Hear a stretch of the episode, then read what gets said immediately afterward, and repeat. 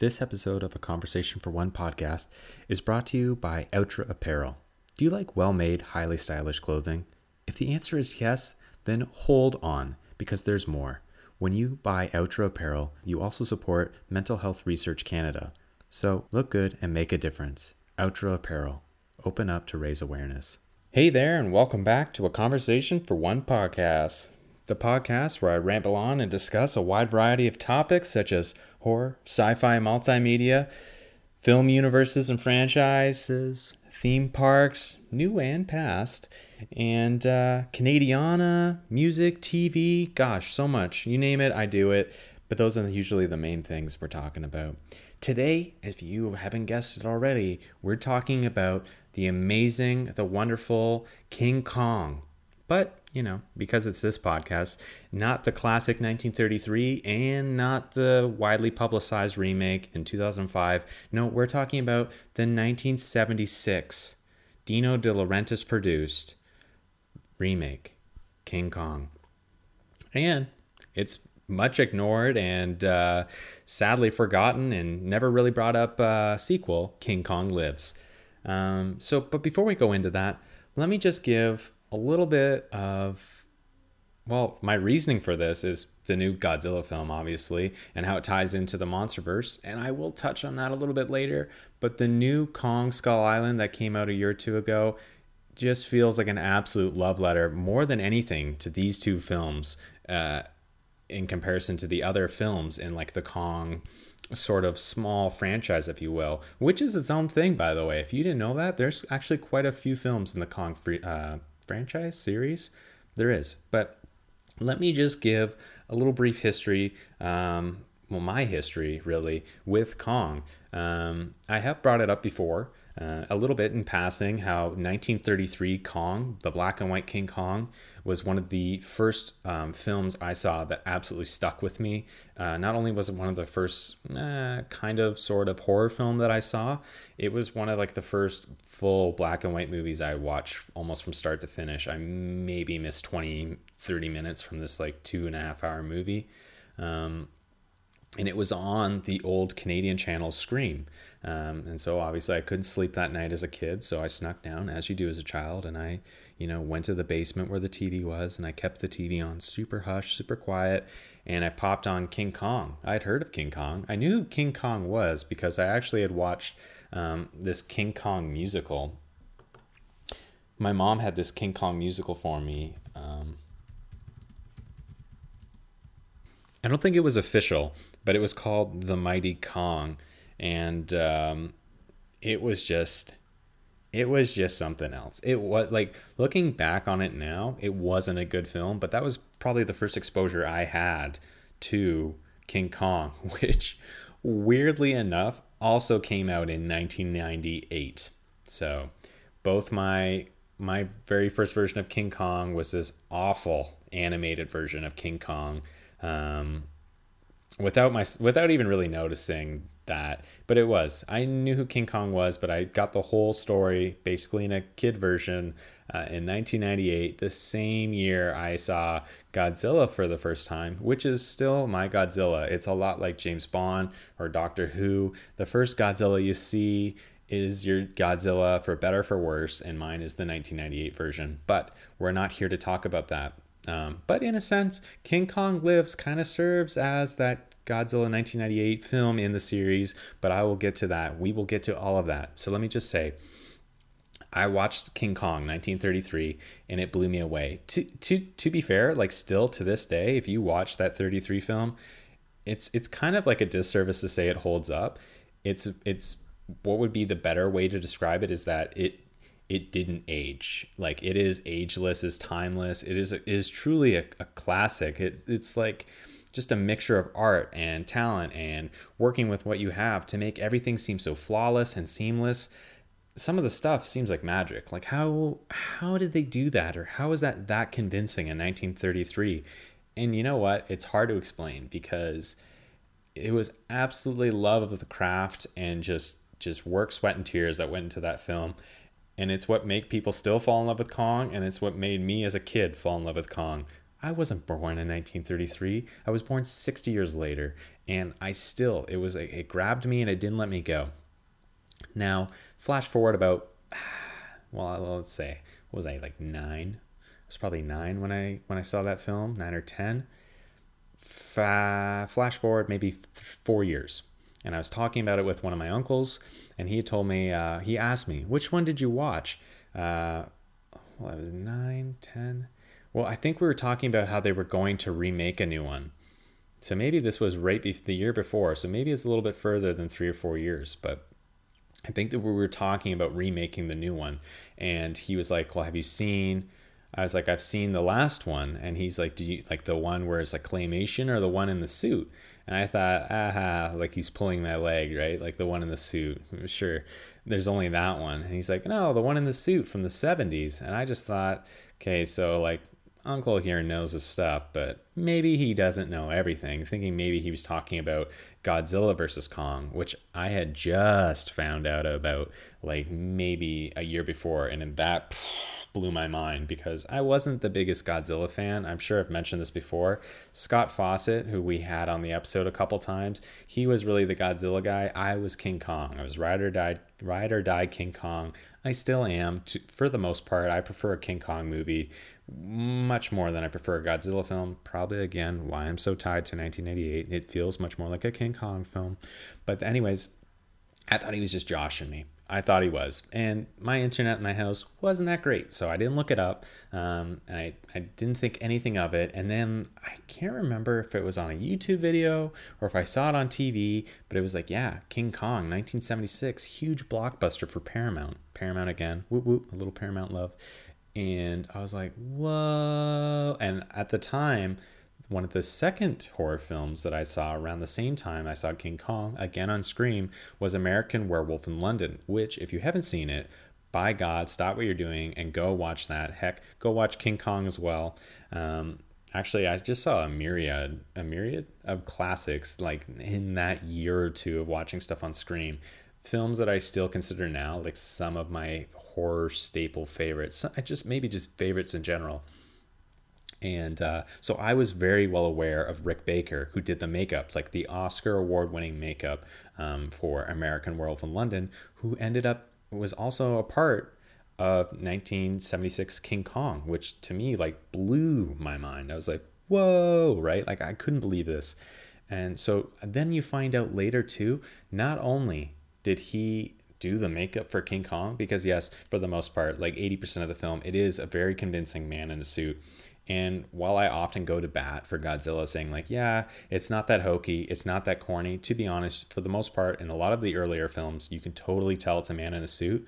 This film, the 1976 film, it took the whole like suitmation, quote unquote, like suitmation, and just like turned it to 11. Like you cannot tell, like you know, but like only because you're thinking about it. It is very convincing. It is very well done. He plays that ape so convincingly, and the makeup is top-notch. The effects in the face and stuff of like all the eyebrows and mouth moving, so good. You do not see physical effects like that too much these days, and it's very admirable. It's so well executed, especially for one of his earliest efforts.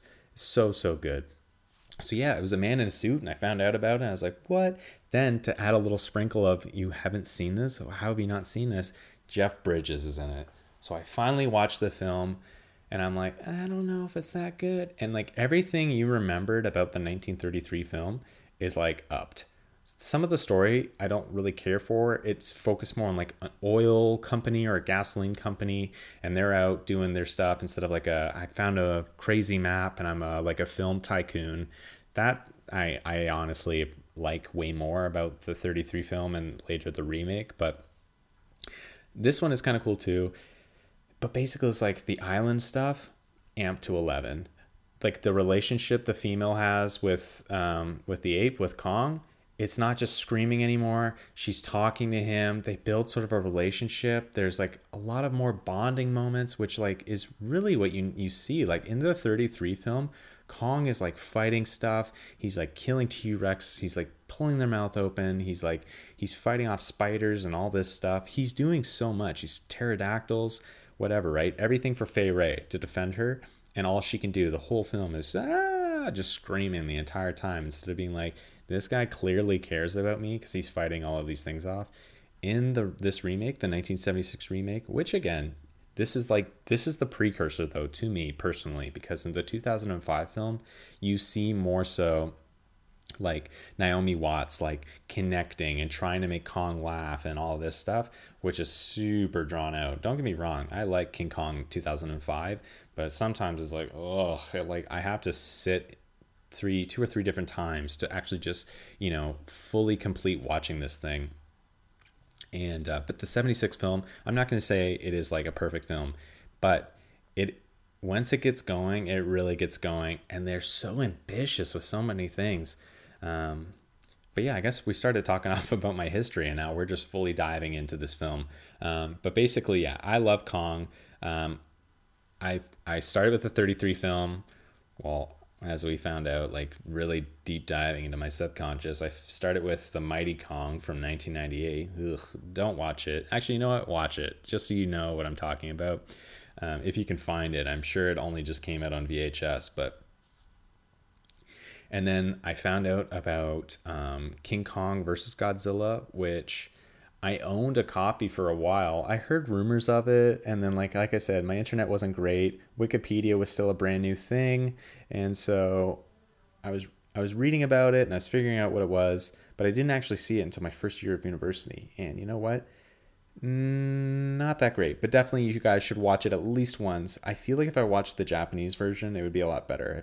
Apparently the American version, they cut out a lot and they restructured a lot, which was super common for 50s and 60s films. And then, and then I watched this Paramount film and I was like, hot dog, right? This is some good stuff. And I was all about it.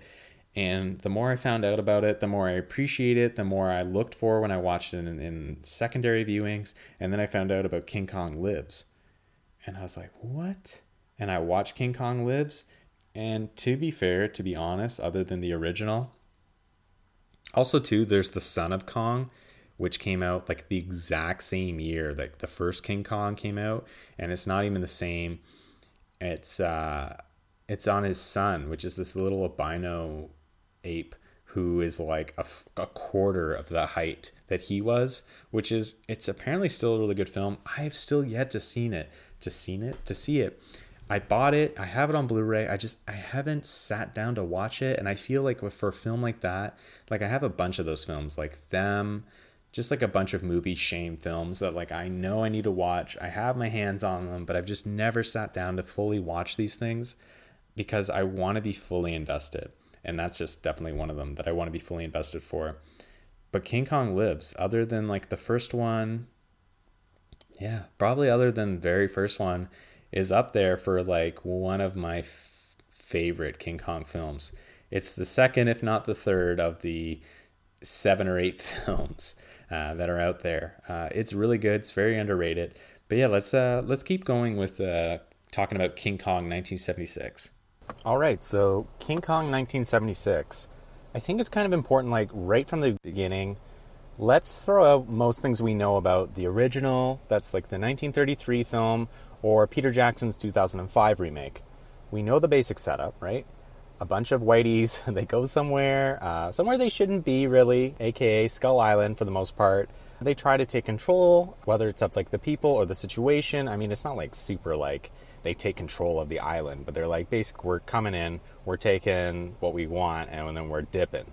That's, you know, classic white colonialism. And then before they know it, they're swept up in a jungle, into the adventure. They're swept up in stuff. And then obviously to rescue a girl, which, like, in the 1933 film is important. Like, there's, like, ties to the girl. She's, like, important. They need her for the film. And then in 2005, which is basically a shot-for-shot remake of said film with, like, some minor changes, it's the same sort of story. They need her for what they're doing. They're filming a movie. And in this film, the 1976 film, they don't need her, which I find really interesting. But anyways, that's, like, the usual story. They go to rescue the girl. Then they kidnap the eighth wonder of the world, King Kong himself. And then, and as any rational person would do, they strap him onto a boat, and they send him to New York, you know, while risking the lives of their entire crew and then obviously themselves, which it never made sense to me, especially too because, like, I could be wrong, but in 33 they come in this little dinky nothing of a boat, and then in like 33 it's a bigger boat, but it's just like, is it like big enough to hold Kong? Like, he is like solid muscle, like the amount of weight he must be. I don't know. It's fantasy. I jump in with it. But in 76, the boat they're on that they take, it's like, oh yeah, this like whole Kong-sized boat. Yeah, we totally knew we were coming to see Kong. They like write it off as like, yeah, it's like an oil container boat. It's like, that's huge. It's huge. I don't know how much oil they were moving in the 70s, but it must have been a lot. I don't know. It just seemed massive. The whole boat just seemed like a compartment for oil, and it was like stories high because King Kong looks like, basically, like if you put like a couple ants in like a giant like shoebox and they're like in the corner, that's what King Kong looks like in that. It's ridiculous. But anyways, you risk. I keep getting, as I do, I vary off track. So then, like the normal movie, you would take King Kong, you take him to New York, which ends with like tons of bloodshed, tons of tears. And in this case, for 1976, so much blood, so much bloodshed, but we'll get there. So 76, though, however, has kind of like a different flavor, if you haven't been able to tell from my weird like offshoots and my comments, than your common Kong films. And because of that, it's like something I truly admire. And whether or not like it all works, because some stuff doesn't work. Like, I'm not going to say it's perfect. As with most things, like even when people are like, I don't really like it, and I'm like, no, it's good. I'm not going to say it's perfect sometimes, but like that's not usually my MO. So background information. This film, which makes sense now, but I never really thought of it then. So in 1975, Steven Spielberg has like his breakout hit Jaws. It's released. People go apeshit, pun intended. And like they just can't get enough. Blockbusters are huge, giant like, monster movies are big again, but like natural kind of, no more radioactive monsters, no more Creature from 20,000 fathoms, no more Godzilla. Godzilla's still big, but not that's not what's capturing the American audience at this time. Jaws takes off and you have a bunch of copycats. So Dino De Laurentiis, he's like, I want in on this. And so he goes in, and it's with Paramount, which Michael Eisner, who's a favorite of mine, he's running Paramount at the time. And Jaws changed the world as we know it in terms of film. So they're thinking, how do we compete with a shark? And they go, oh my God, obviously, why with the eighth wonder of the world, of course. And so they try and scoop up King Kong. And so then King Kong's 1976 is eventually made. There's a little bit of like problems there. There's a long lawsuit story between Universal saying, we have the rights, like, take a seat, Paramount, you're not going to get this. And then Paramount's like, it's fair game, we have it, and we also have like the ball rolling, we're already in production. And Universal's pissed now because they're like, this was going to be our big movie next year. And then Paramount's basically like, take a hike, bud. And Universal's like, yeah. And then they they bring them to court, and basically court is like, it seems like you both have pretty fair claim. And then you have Marion C. Cooper, who is like, I wrote this movie, and his relative, I think it's his son. His son's like, it might just be him, but the Cooper estate's like, actually, pushes up glasses, this is ours. And it's just this big backlash. So basically, though, it ends up, Universal has said rights to certain parts of Kong films, Cooper has said rights to other parts of Kong films, and then Paramount's allowed to make their movie, and it's just a big clusterfuck. It's, I don't know. And then, and we'll get to it, trust me, King Kong Lives eventually comes out. But it's not for a long time, 10 years later. So anyways, King Kong, 1976, has the weirdest cold opening ever. You do not even realize that you're watching a King Kong film for the longest time. It is slow. It is boring. Like, it's just like, oh, like, this is a King Kong film. Like, you have no idea. There's no buildup. Like, in 33, in 2005, it's like, again, I don't want this to be a comparison. I don't want this to be a total comparison, but it's like you have like the build up, like, I have this map. We're going to Skull Island. We're going to do the biggest, best movie of all time. Nothing that anybody's ever seen. We're going to, like, blow people's socks off. And, like, we run into this girl. I get this actor. Bada-bada-boo. You're assembling the team. This movie is just a boat on the water. Slow, boring. Nothing's happening. There's no reason for them to be there. Not for a while. You find out a little later, but it's just like, okay, what are we looking at here? Thank God for that John Barry score. It's beautiful. It's slow. It's quintessentially 70s. It's like...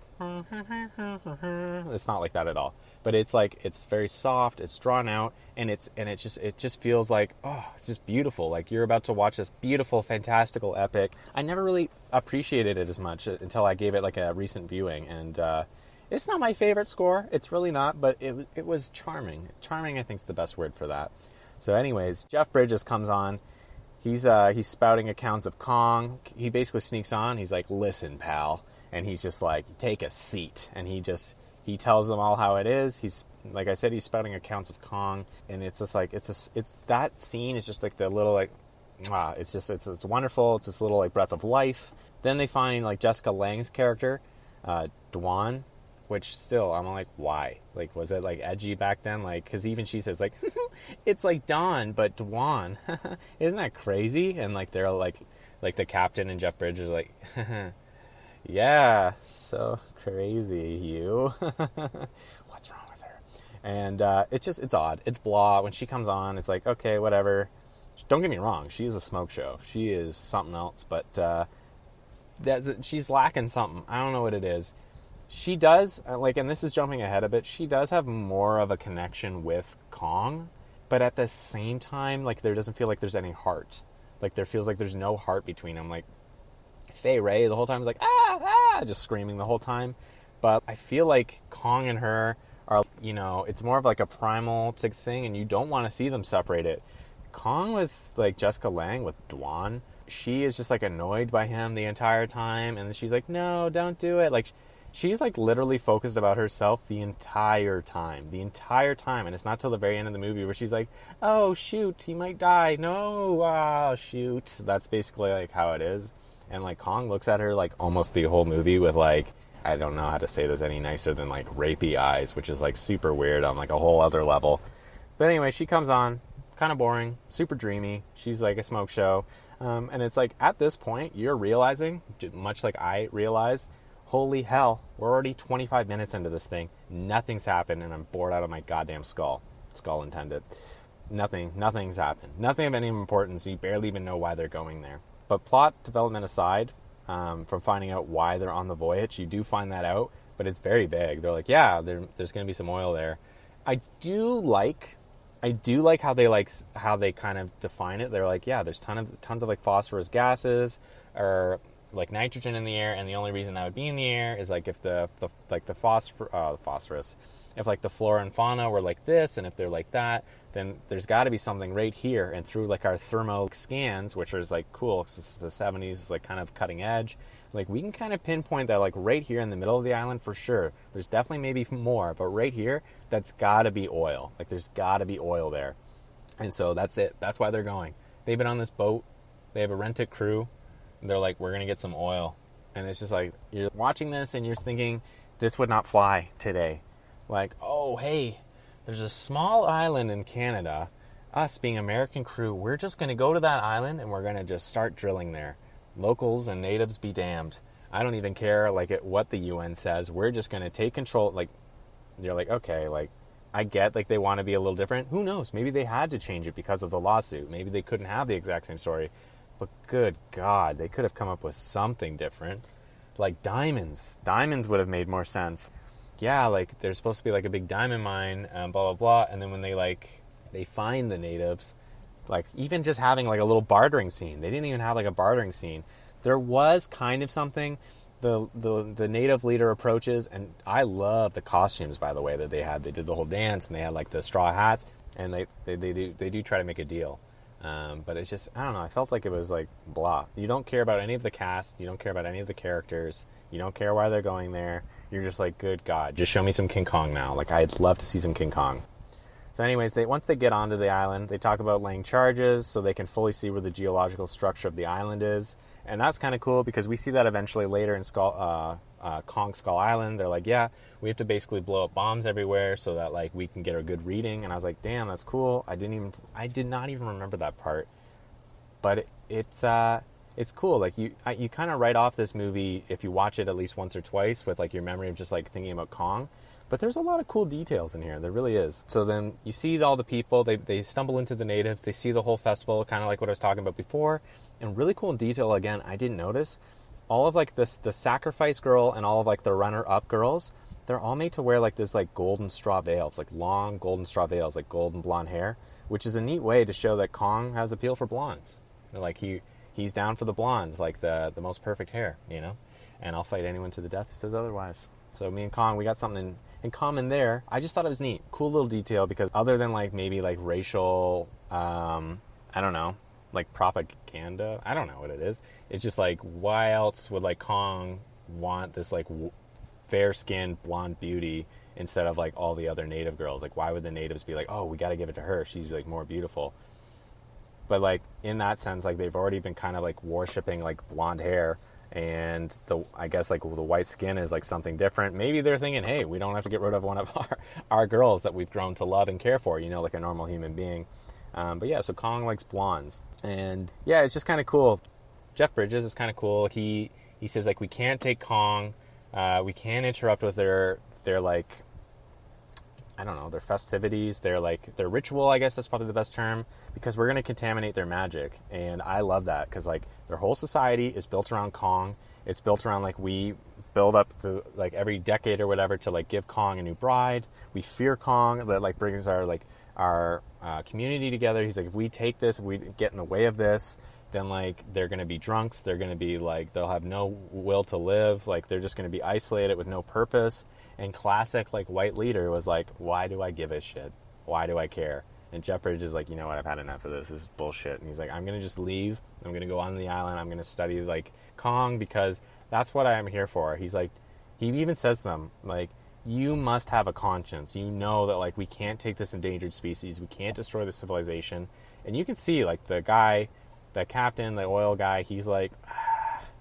But the money talks. The money talks. And, you know, ultimately, I get that, but, like, you got to think about more than just yourself. But that's classic, like, 1970s Americans, especially, and mostly just 1970s, like, Westerners, to be honest. So they make a deal. They make a deal for Dwan.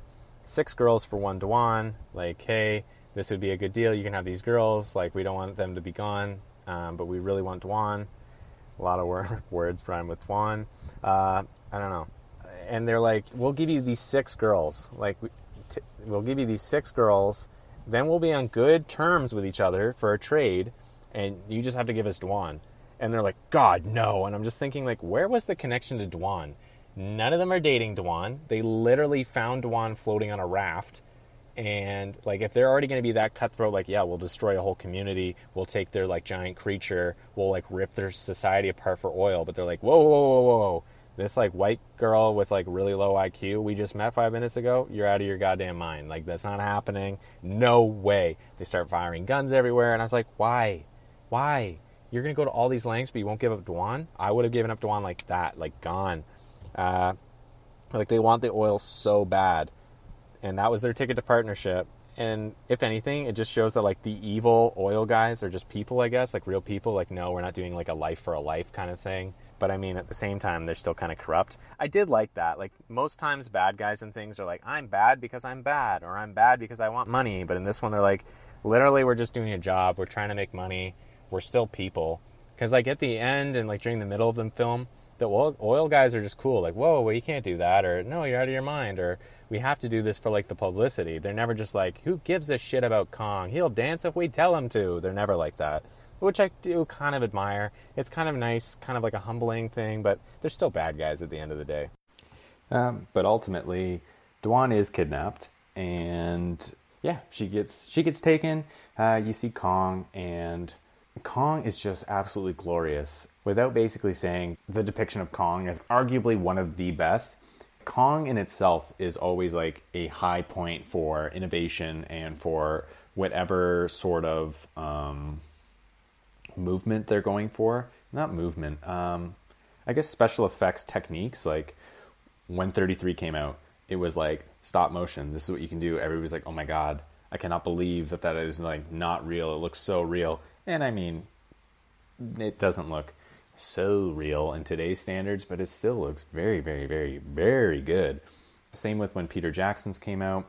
That was like high point CGI. Like no one had seen anything like that before. And it was groundbreaking and still beautiful. It's stellar. It's amazing when you watch it.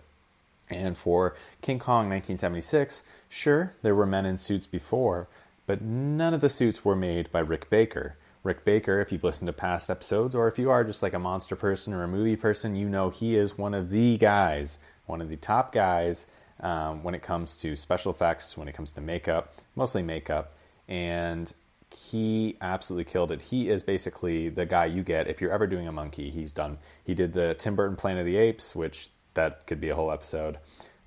He did like Harry and the Hendersons. He did before this film. He did Schlock. Which was kind of a man, like a Bigfoot kind of a suit. He does monkeys. He not only did this suit, he performed Kong. This is spectacular.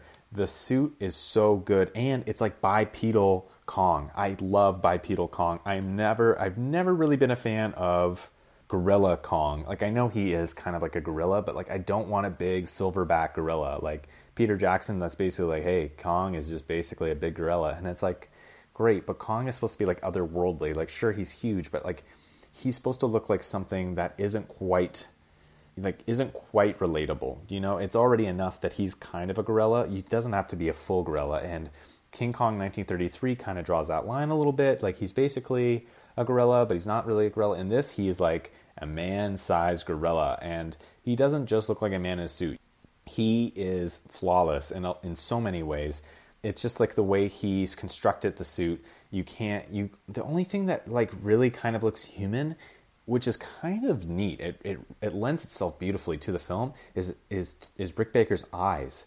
I'm pretty sure he's wearing contacts in them, but it's just the way, like just the way the emotion is conveyed through those eyes. To be fair, I've never looked at a gorilla's eyes before, but I would have to imagine that they don't have the same sort of life in them. Like, I obviously they have something, right? They're primates, but I don't know. It lends itself perfectly, having human eyes, but also being this like otherworldly like type creature. And Kong is just badass. He looks shredded. He looks big. He looks like he doesn't mess around.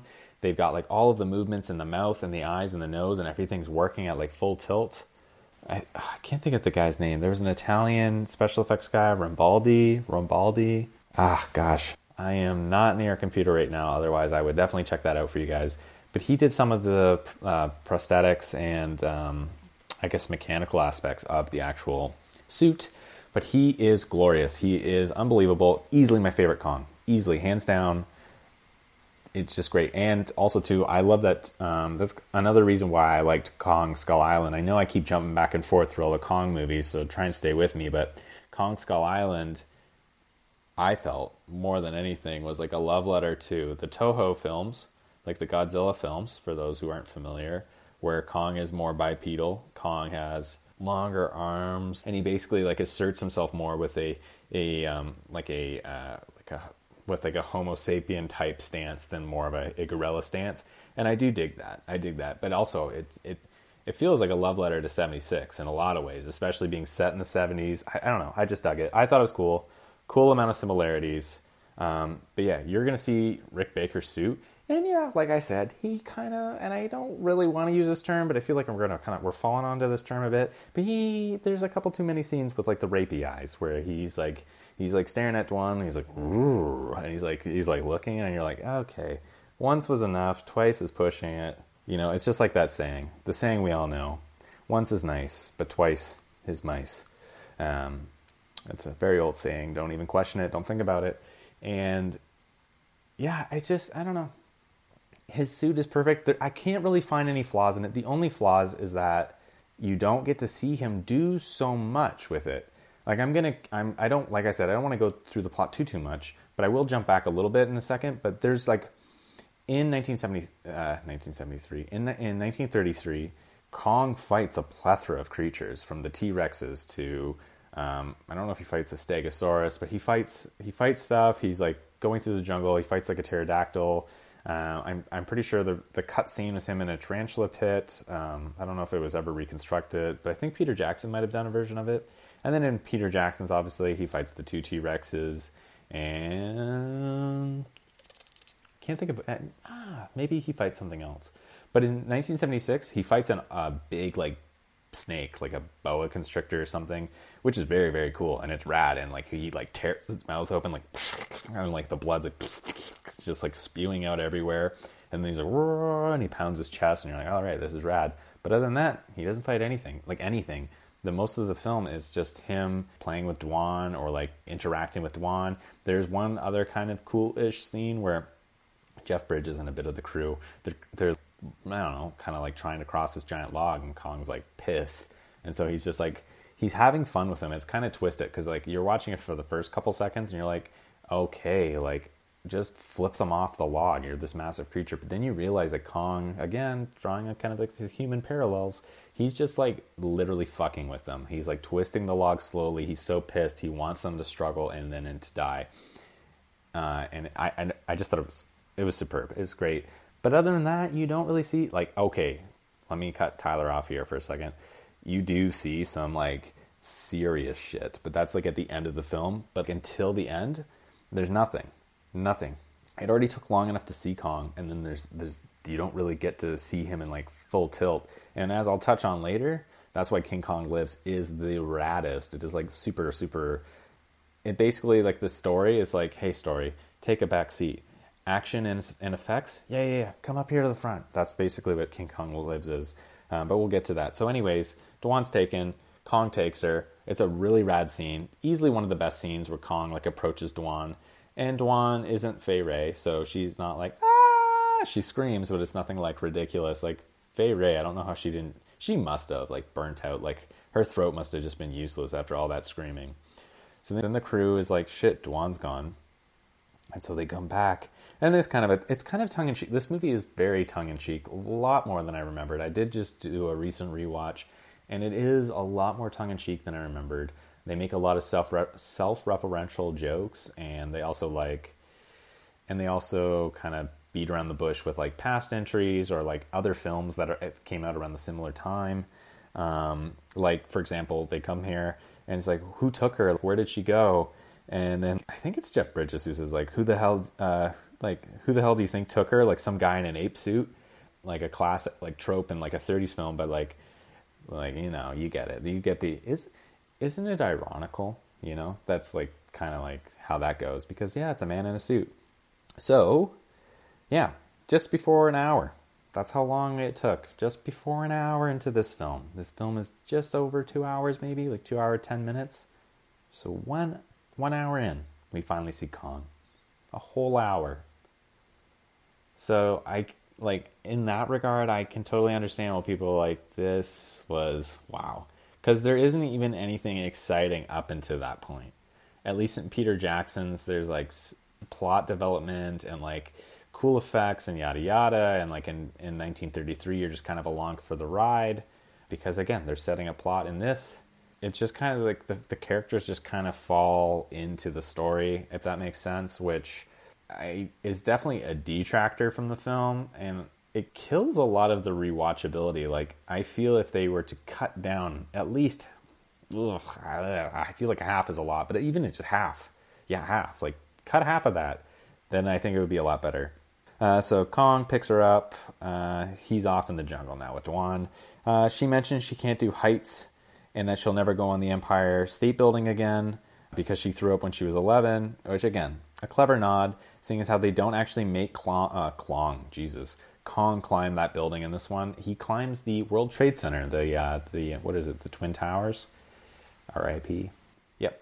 So it's kind of cool because, and there's, like, this super ridiculous allusion, like, later, like, where they're like, where is he going? And Jeff Bridges is like, I think I have an idea. I've seen this before. And he looks at the Twin Towers in, like, the moonlight. It's a cool shot, I'm not going to lie. But then, like, they superimpose this, like, matte painting of, like, weird twin-ish shaped mountains. And he's like, he's going to be going there because, like, that's the highest point. And it's like, There must have been definitely a better way to go about that, but sure, let's shoehorn that in there. And to be fair, like at that time, I don't even know if up until like 2001 they were, but at that point in time in 1976, the World Trade Center was like the bee's knees. It was the hip happening, biggest building in New York, and like they were superb looking. And so of course he's got to climb those bad boys, and he does, but originally it was the Empire State Building, which is like the iconic scene where like Kong is like swinging from like the tower portion of it, like the actual needle of it, the antenna, and he's like swatting at the airplanes. That's like the iconic scene. You don't get that. You get something a lot more graphic and a lot less memorable in certain regards, absolutely. And yeah, so again, tongue-in-cheek. Okay, I know I was bringing this up before, and I've mentioned a little bit about the old rapey eyes, but when Kong is playing with her in the water, so he's like, there's this like kind of nice scene, the huge animatronic hand, that hand goes through so much, because they have to do scenes where Kong's picking her up or playing with her and stuff. It's this huge hydraulic hand, massive, like we're talking like theme park looking hand, but it does so many things. It can move all the fingers, it can perfectly bend, it can make a fist, it can like withstand the water. You can see like the ripple in the rubber when like the hand's going in the water. But yeah, it's really cool.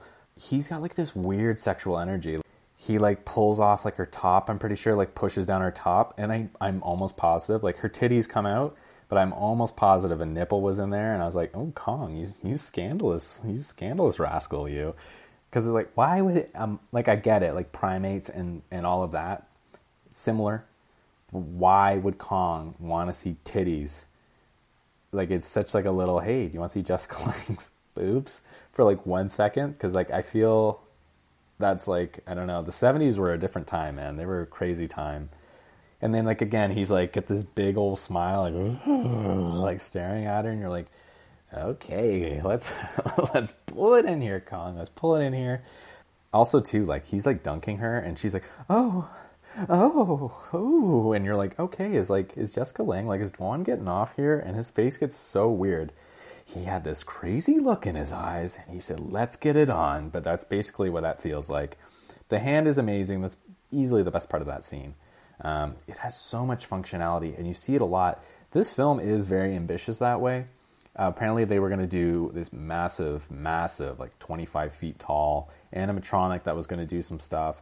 And I mean, if you know anything about this movie, you know about this, like this story. They built this whole thing. They dumped money into it. They definitely could have saved a lot of money. They dumped that Italian guy that I had mentioned before, Rambaldi. I feel like his name is something very similar to that.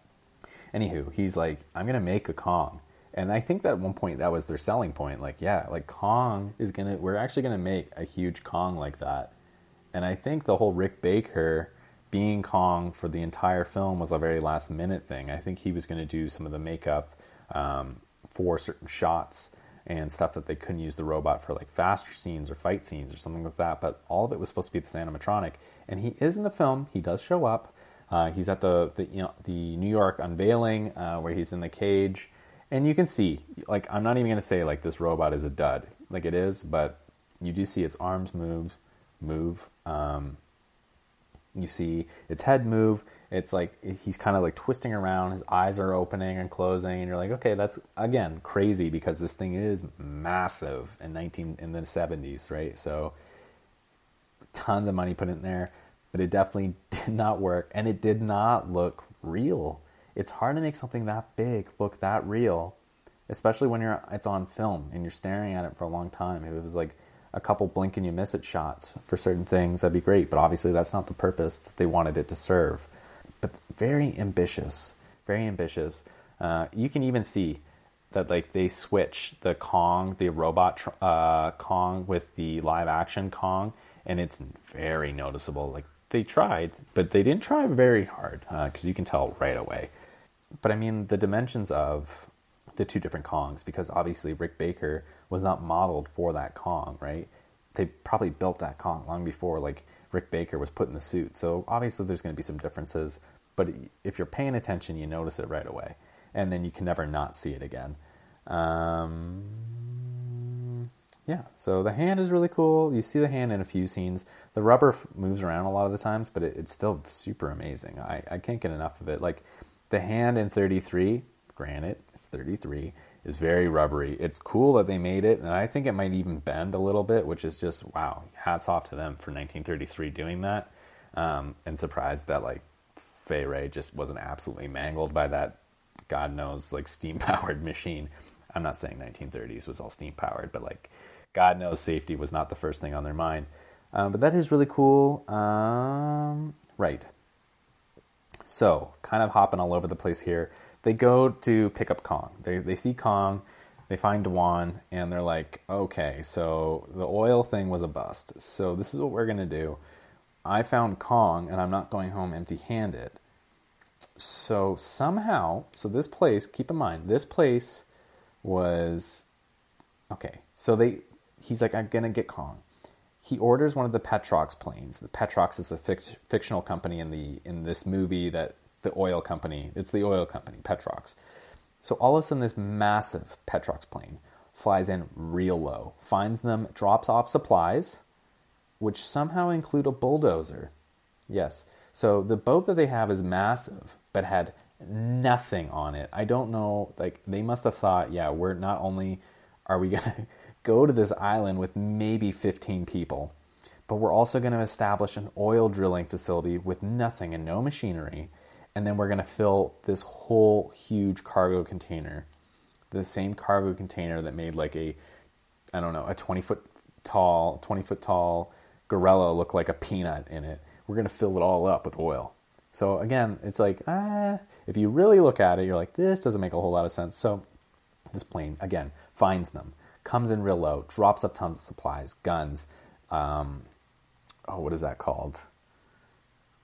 Chloroform, drops off a bulldozer, and you're like, a bulldozer? Like, anybody who works any industrial job knows a bulldozer is like easily one of the heaviest pieces of equipment you have. But anyways, they airdrop a bulldozer, and literally at the start of the film, they said the island was so small and so covered in such a thick, dense fog that it hadn't been found on any radar or satellite, yet that plane somehow found them. Flew in low enough and pinpoint found them in this island. So it's like, I don't know, building up, like, why add all those layers if you're just gonna bury your own hole and like plot? But it's like one of those things that, like, if you're not looking for an issue, you're not gonna think too much about it. But I was like, what? I don't know. It didn't make too much sense to me, but yep. And so they take Kong. We are easy at an hour and a half here. So they take Kong, and he's, like, just sad as F. He's, like, in the bottom of this boat, and 2 or 3 crew members come with, like, enough fruit on this plate for, like, a small gathering of 4 to 5 people. They bring about 3 plates, and they're like, hey, Kong, is this good for you, buddy? He's like, oh, he, like, just gargles, like help me, basically. He was like, rawr. It wasn't like, I'm gonna kill you, I gotta kill you. It wasn't like that. And they're like, oh no. And they literally, from the top hatch of the boat, the top hatch, this container, as I've been mentioning, is massive, massive. Like, you can barely see Kong in the bottom corner of this thing. They dump it from the top.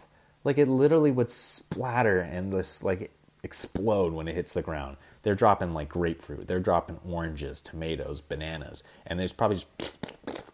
And, like, so what's Kong just supposed to, like, get on his hands and knees and just lick that? It can't be a close voyage.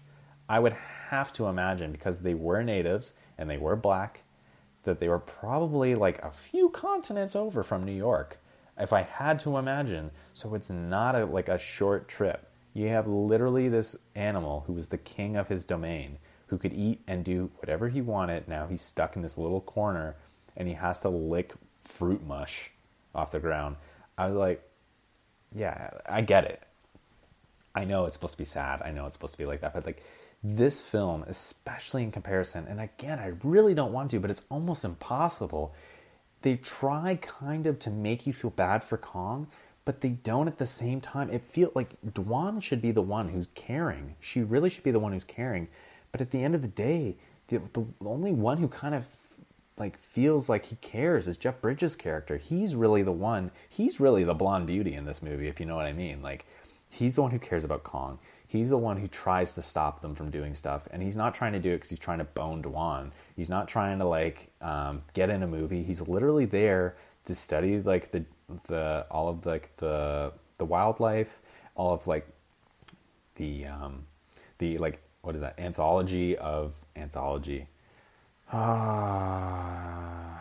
anthropology. Come on, Tyler. So he's there to study the anthropology of the tribes, of their history. He wants to study the flora, the fauna. He wants to study Kong. He's heard rumors about Kong. He was listening off all those dates, all those history bits about people that had described Kong. And everybody else doesn't care. Like I said, Dwan, they're like, hey, Dwan, we leave the monkey here or you're going to be a huge star. And she's like, well, okay, I'm a huge star. There was no debate. There wasn't no, we can't do this to him. Nothing like that. And it's okay, so she's clearly not interested. Again, they find her on a raft. She's a ditzy piece of shit, basically. And she, after all that, she's bonding with Kong, evidently. The bonding, you do see more of the bonding, which is nice. She's not screaming 24/7, as I've said before, but it's just, she's just kind of along for the ride, there's those girls that are hey, a free trip. Yeah, sure. I'll play along. They're those kind of girls. And even when they're okay, so Kong has escaped and, she's well, what do we got to do? And Jack, who's Jeff Bridges' character is well, we have to go stop him or save him because they're going to just annihilate him. And then she's oh shoot. But it, at this point you feel that's my meal ticket more than, oh, they can't do that to him. Jeff Bridges is the one no, we can't do that. And so anyways, the climatic scene happens. Kong climbs the towers. And there's these huge Black Hawk style helicopters with the huge miniguns on the side, the rivet guns. And they're going to fire at Kong. And Dwan has climbed up to the top of the building with Kong, right? They've gone up as a couple, whether I don't really remember if she was willing or not. And Jack's kind of watching from afar, and he sees the helicopters are they take a couple shots at Kong, and he's no, and literally the blood's just red everywhere, just, and he's ah, and he's just screaming, and you're oh, fuck, I was not expecting this. The snake's mouth had a little bit of blood in it, it was kind of gushing out, and you're oh, that was intense. Literally 4 shots into Kong. And he's already got far more blood just with 4 shots than that snake had in its mouth. That's it. And Kong eventually takes a hit at the helicopter and just knocks it out or whatever. And then Jack's yeah. And you can tell Jack's yeah, eat it, right? He's on Kong's team. He wants Kong to win. He wants him to survive. He wants him to get out of there, right? And Kong, this is the part I find the most heartbreaking. It's, to me, is, I already sound like I'm crying. I'm not, trust me. But it to me, it is akin to the 1933 scene, if you're familiar, where Kong looks at Fay Wray just one more time, and he, puts her down, and, it was, the whole scene, it wasn't the plains, 'twas beauty killed the beast. 'Cause, he was so infatuated with her. And in this, you get the same scene. Dwan's no, let me, don't move me. Don't let me go. Let me stay on you. If I'm not with you, they're going to shoot you. And he keeps, trying to protect her. So he keeps, taking her. And he moves her over and, looking at her, assuring her, it's going to be okay. I'll protect you. And she's, screaming at this point. This is, really the only point. When she finally, oh, shit, I should probably pull my weight because they're going to kill you. Finally realizing his importance, finally realizing how much he cares about her. And I feel like I'm reading way into this, but that's basically what the Kong story usually is, right? And she's please, no, they're going to kill you. Let me stay on you. And he's no. He's looking at her lovingly and longingly, no. He's pushing her away, and she's screaming, no. And Jack from afar is no. And literally... The machine guns are all right, let's take him down. And they're shooting. And he is just being the blood. He goes from in within 2 minutes. He is a dark brown, black, fluffy, furry gorilla to just absolutely that scene in Platoon when you know, the arms are in there. Even if you haven't seen Platoon, like Tropic Thunder, where they're making fun of it, and like his chest is just being like shot apart, and he's just covered in blood and like just being mangled. That's what happens here. He is like so coated in blood, and eventually that he is like done, and he looks at her with like his dying like breath, and slides off the building, and like the movie ends. I'm almost positive, like boom boom, boom boom. Boom, boom. Boom, boom. And then that's it. He's done. And, like, the camera, if I'm almost... Like, I didn't watch it that recently. I watched it about a week ago now. But, like, the camera, like, pans out. And he's dead. And, like, everybody's, like... All the cameras, like... Taking pictures. And, like, as powerful as the scene is in 1933, and which is copied again almost shot for shot. That's why, like, I don't like talking too much about 2005. It's like Peter Jackson's, like... What if we took 1933, put millions of dollars into it, pumped it full of CGI, cut every scene they cut out of the original that made it fluid, and we just make it just this huge thing, but don't change anything. Keep it all exactly the same. It's like, why don't you just like clean up the 33? No. That film is perfect. Let's make a film that's longer, more drawn out. That's why I'm like, I mean, it is what it is, but like halfway through that film, I'm usually like, holy fuck, like, are we finishing it up? Like, piss or get off the pot kind of thing, right? And don't get me wrong, I like long movies, but like when scenes are cut, it's not always because of budgetary or audience reaction. It is like, it just is not fluid. It doesn't work right. We're going to cut it. And Peter Jackson was like, no. In my world, we're going to just shove it in there. So, but I feel like this scene is just as powerful. Like as soon as like Kong falls, it's like over. It's just like this shock almost, like this like weight. He is just covered in blood. He gets shot off like the tallest building in New York. And as soon as he's like there, he's already gone. But don't think I forgot about the best part. Kong rips out of this New York like... let's not end on a sad note here, because it is sad. When Kong is first exposed and they like start pulling on Dwan, he's like, yeah, no, this ain't gonna fly. And he rips right out of the chains, rips right out of this huge cage. Like the guy's like, don't worry, this cage is monkey-proof. He literally peels out of that thing like a banana, pun intended, once again. And he just rampages. Everyone's like, scatter! Like John Mulaney, like, scatter! And they're all running around like... And he is just like eating people. He's crushing people. Like he's messing people up. And actually, I'm not too sure if he's eating people. I feel like he does, but I might be confusing it with a different film. But anyways, he's messing people up, and he goes into main New York, like the actual city, not like on the outskirts kind of thing. And he is just absolutely decimating like things. He's decimating cars, looking like people all over the streets. This is like the huge special effects scene. This like other than the him being gunned down. That's kind of what I was alluding to a little bit earlier.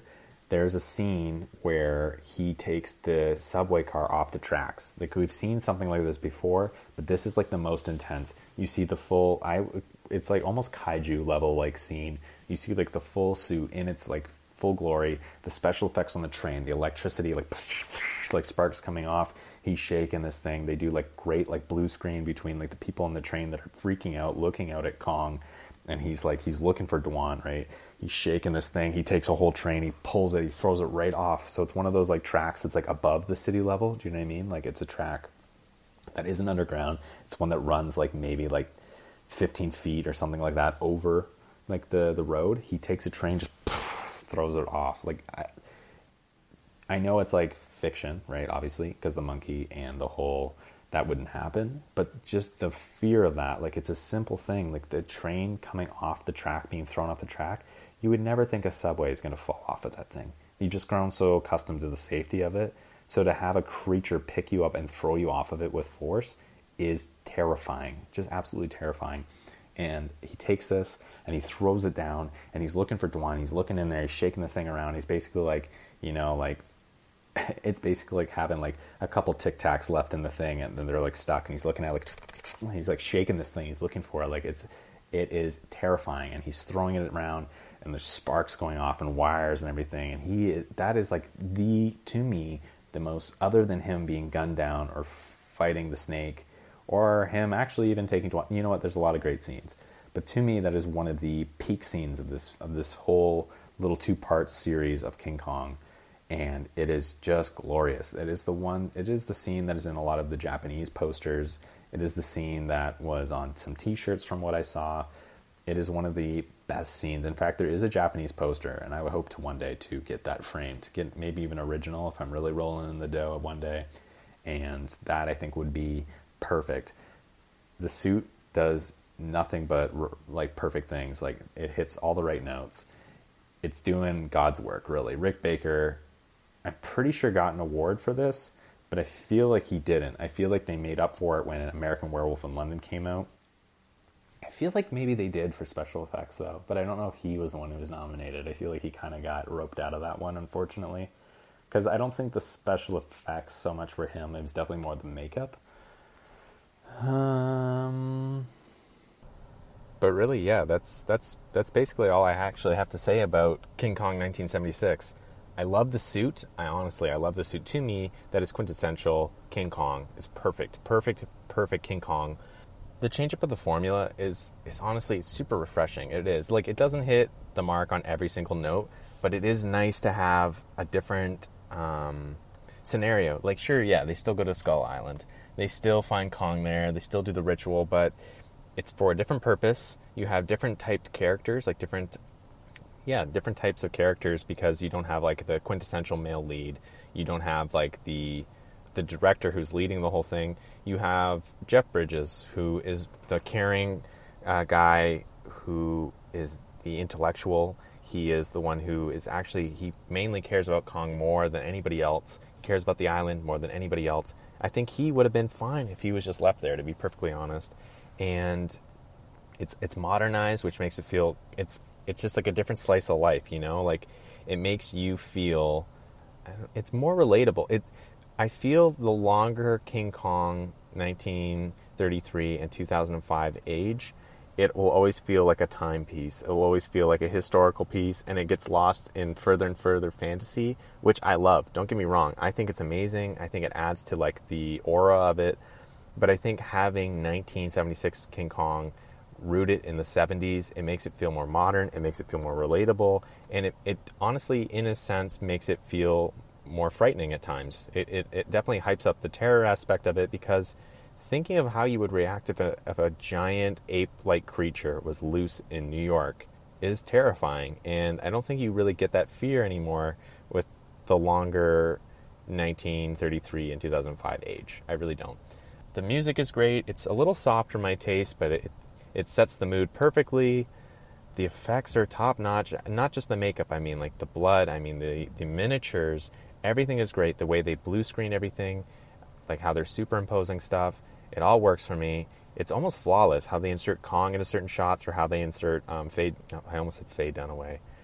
How they insert Jessica Lange into certain scenes. You can barely, you have to be looking for it. You can find the outline in it. Of where these actors and like the suits are inserted to certain shots, and you can just tell a lot of love was put into this film. And yeah, you can get the feeling at some points it's a cash grab, and yeah, it doesn't deliver on every aspect. Sure, I think the biggest complaint of most people who watch this is that I wanted more creatures, and I can definitely get behind that. But I think what we got is super satisfying, and yeah, I feel like I want to say so much more. Like, I wanted to I wanted to jump like into the history a bit of it, but I have nothing really now off the cuff. And maybe when I talk about King Kong Lives, I'll get into a little bit more of the history of just this little King Kong series. But I think that's it. I think that's all I can talk about. It is not a perfect film, but damn, it is memorable. And to me, it is like, I don't know, top three. There's not too many King Kong films. There's lots of King Kong spin-offs. But I think it's a top three film. It definitely cycles between second and third all the time. Nothing in it will ever top 33, but between this and King Kong Lives, it's up there for me. I think they get a bad reputation, and it's super unnecessary. Plus, a lot of people don't know they exist, and that in itself is a crime. Yeah, I think that's all I have to say about that. So with that, why don't we talk about some King Kong Lives? Maybe just after a small break. I think you're going to love this break. And now, this message.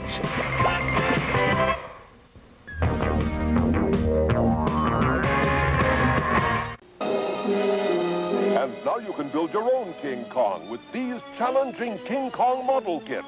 You need no glue, no special tools. Just snap together and paint it, and you have a realistic model of Kong fighting the giant snake.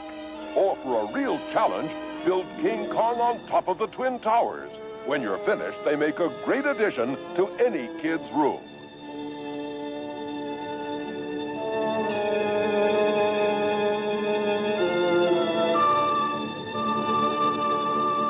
King Kong model kits come complete with easy-to-follow picture instructions by Mego. Hey everyone, you're listening to Poetry Pause with Nancy Savio Poetry. In the zoo of life, people love to tap on the glass, to toe the line between control and chaos.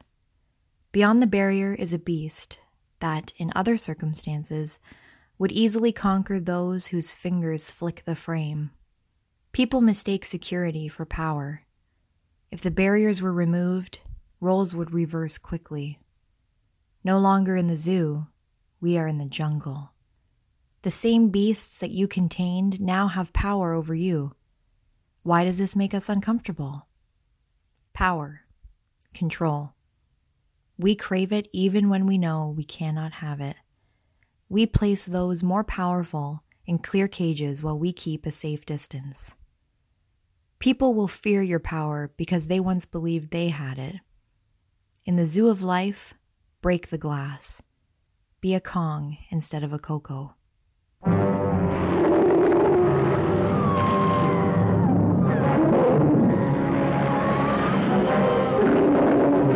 If you've been looking high and low for a big car as good as a Volkswagen, maybe you should look into our big car, the Volkswagen 411. It has some things no Volkswagen ever had, like 4 big doors and lots of room and luxury for the whole family. It has some advanced things most cars don't have, like electronic fuel injection, an automatic preheating system, and a big trunk up front. But you don't have to be a genius to drive the 411, because it comes with an automatic transmission, also as standard equipment. So now, there's a Volkswagen big enough for just about everyone. The Volkswagen 411 four-door sedan. Now, back to our program. So, King Kong does its thing, and it's hugely successful in the box office. Like, easily one of the biggest films that summer, if not the biggest, and the 5th highest grossing film of 1977 domestically. I mean, it came out in December 76, so I guess the numbers would go to 77, but that's crazy. But still, the numbers were nowhere near Jaws level big, and for a multitude of other reasons, and honestly, I'd have to assume the outcome of that court case, the one that I just spoke about earlier, definitely had something to do with it. The Kong franchise that could have been, ultimately after this film, was dead even before it got going. That is, though, until an entire decade goes by, and in 1986, the world would learn that King Kong lives.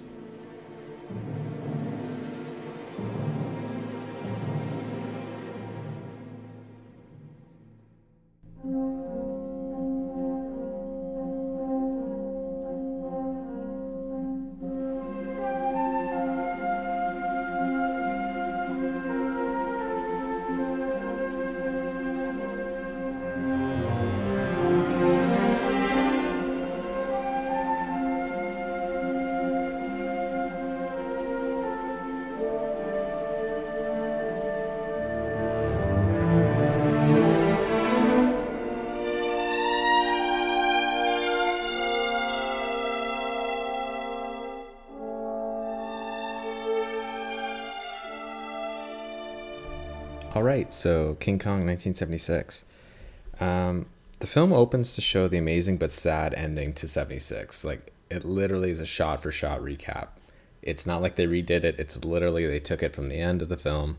You get to lovingly see the light fade from his eyes yet again in New York one last time, and then it fades to black. So that's like a classic, like, Friday the 13th recap. So the screen now says Atlanta, Georgia, 10 years later. Now, if you're just watching this casually, it doesn't hold much weight. You just see like, yeah, Atlanta, Georgia, 10 years later. But really take a moment to think that they hauled this massive, massive monkey monster from the top to the bottom of a country. Like, he was in New York, they bring him all the way to Georgia. A dead monkey, mind you. Like, he was basically dead. So they hauled his body, evidently in secret, and they've kept him here for 10 years. They kept him on life support for 10 years. 10 goddamn years. I don't know. Completely in secret. I don't know how in secret. It seems ridiculous and impossible, but that's how it is. Again, it's like a blink and you miss it. You don't think about it, but if you actually think about it, it's like, what? I don't know.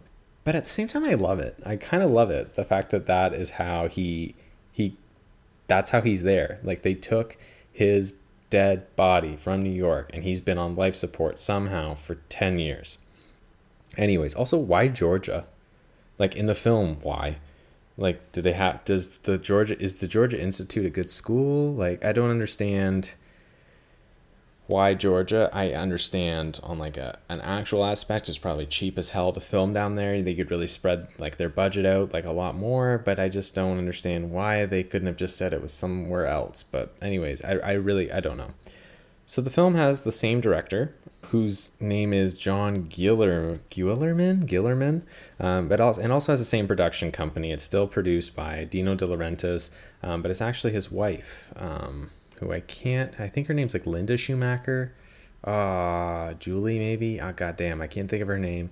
But basically his wife is a Schumacher. She's the one who produced it. Also, Carlos Rambaldi returns for the effects and the creature work. Yes, his name is Rambaldi, Carlos Rambaldi. So the beauty is recording at different times for this episode has allowed me to right that wrong. It's not Robaldi or Ronaldo or whatever I said. It's Carlos Rambaldi. He came back, which is great. Thank God. Like, thank God. Like, there's no Rick Baker, but thank God. And also no Paramount this time, which kind of sucks. They don't have that Paramount money. It's literally an indie film in that regard. It's just Dino De Laurentiis' money, which you do see, but goddamn, do they stretch the money out in this film. So yeah, no Paramount, no Rick Baker, it kind of sucks, but it's probably the right call on both of their parts, to be perfectly honest. In the film though, so I haven't left the 5-minute mark yet, and I'm already wondering why they've built another huge giant ape body to be on life support. There's multiple scenes in the film, but even just at this 5-minute mark where there's a giant ape body at in life support. They've built this whole set around him, this giant body, and it's a giant body. Like, I was like, maybe it's blue screen, but like, they're getting pretty close. It's like, no, that is a giant ape body. They built one. Like, their budget is tight, and that's what they're spending their money on.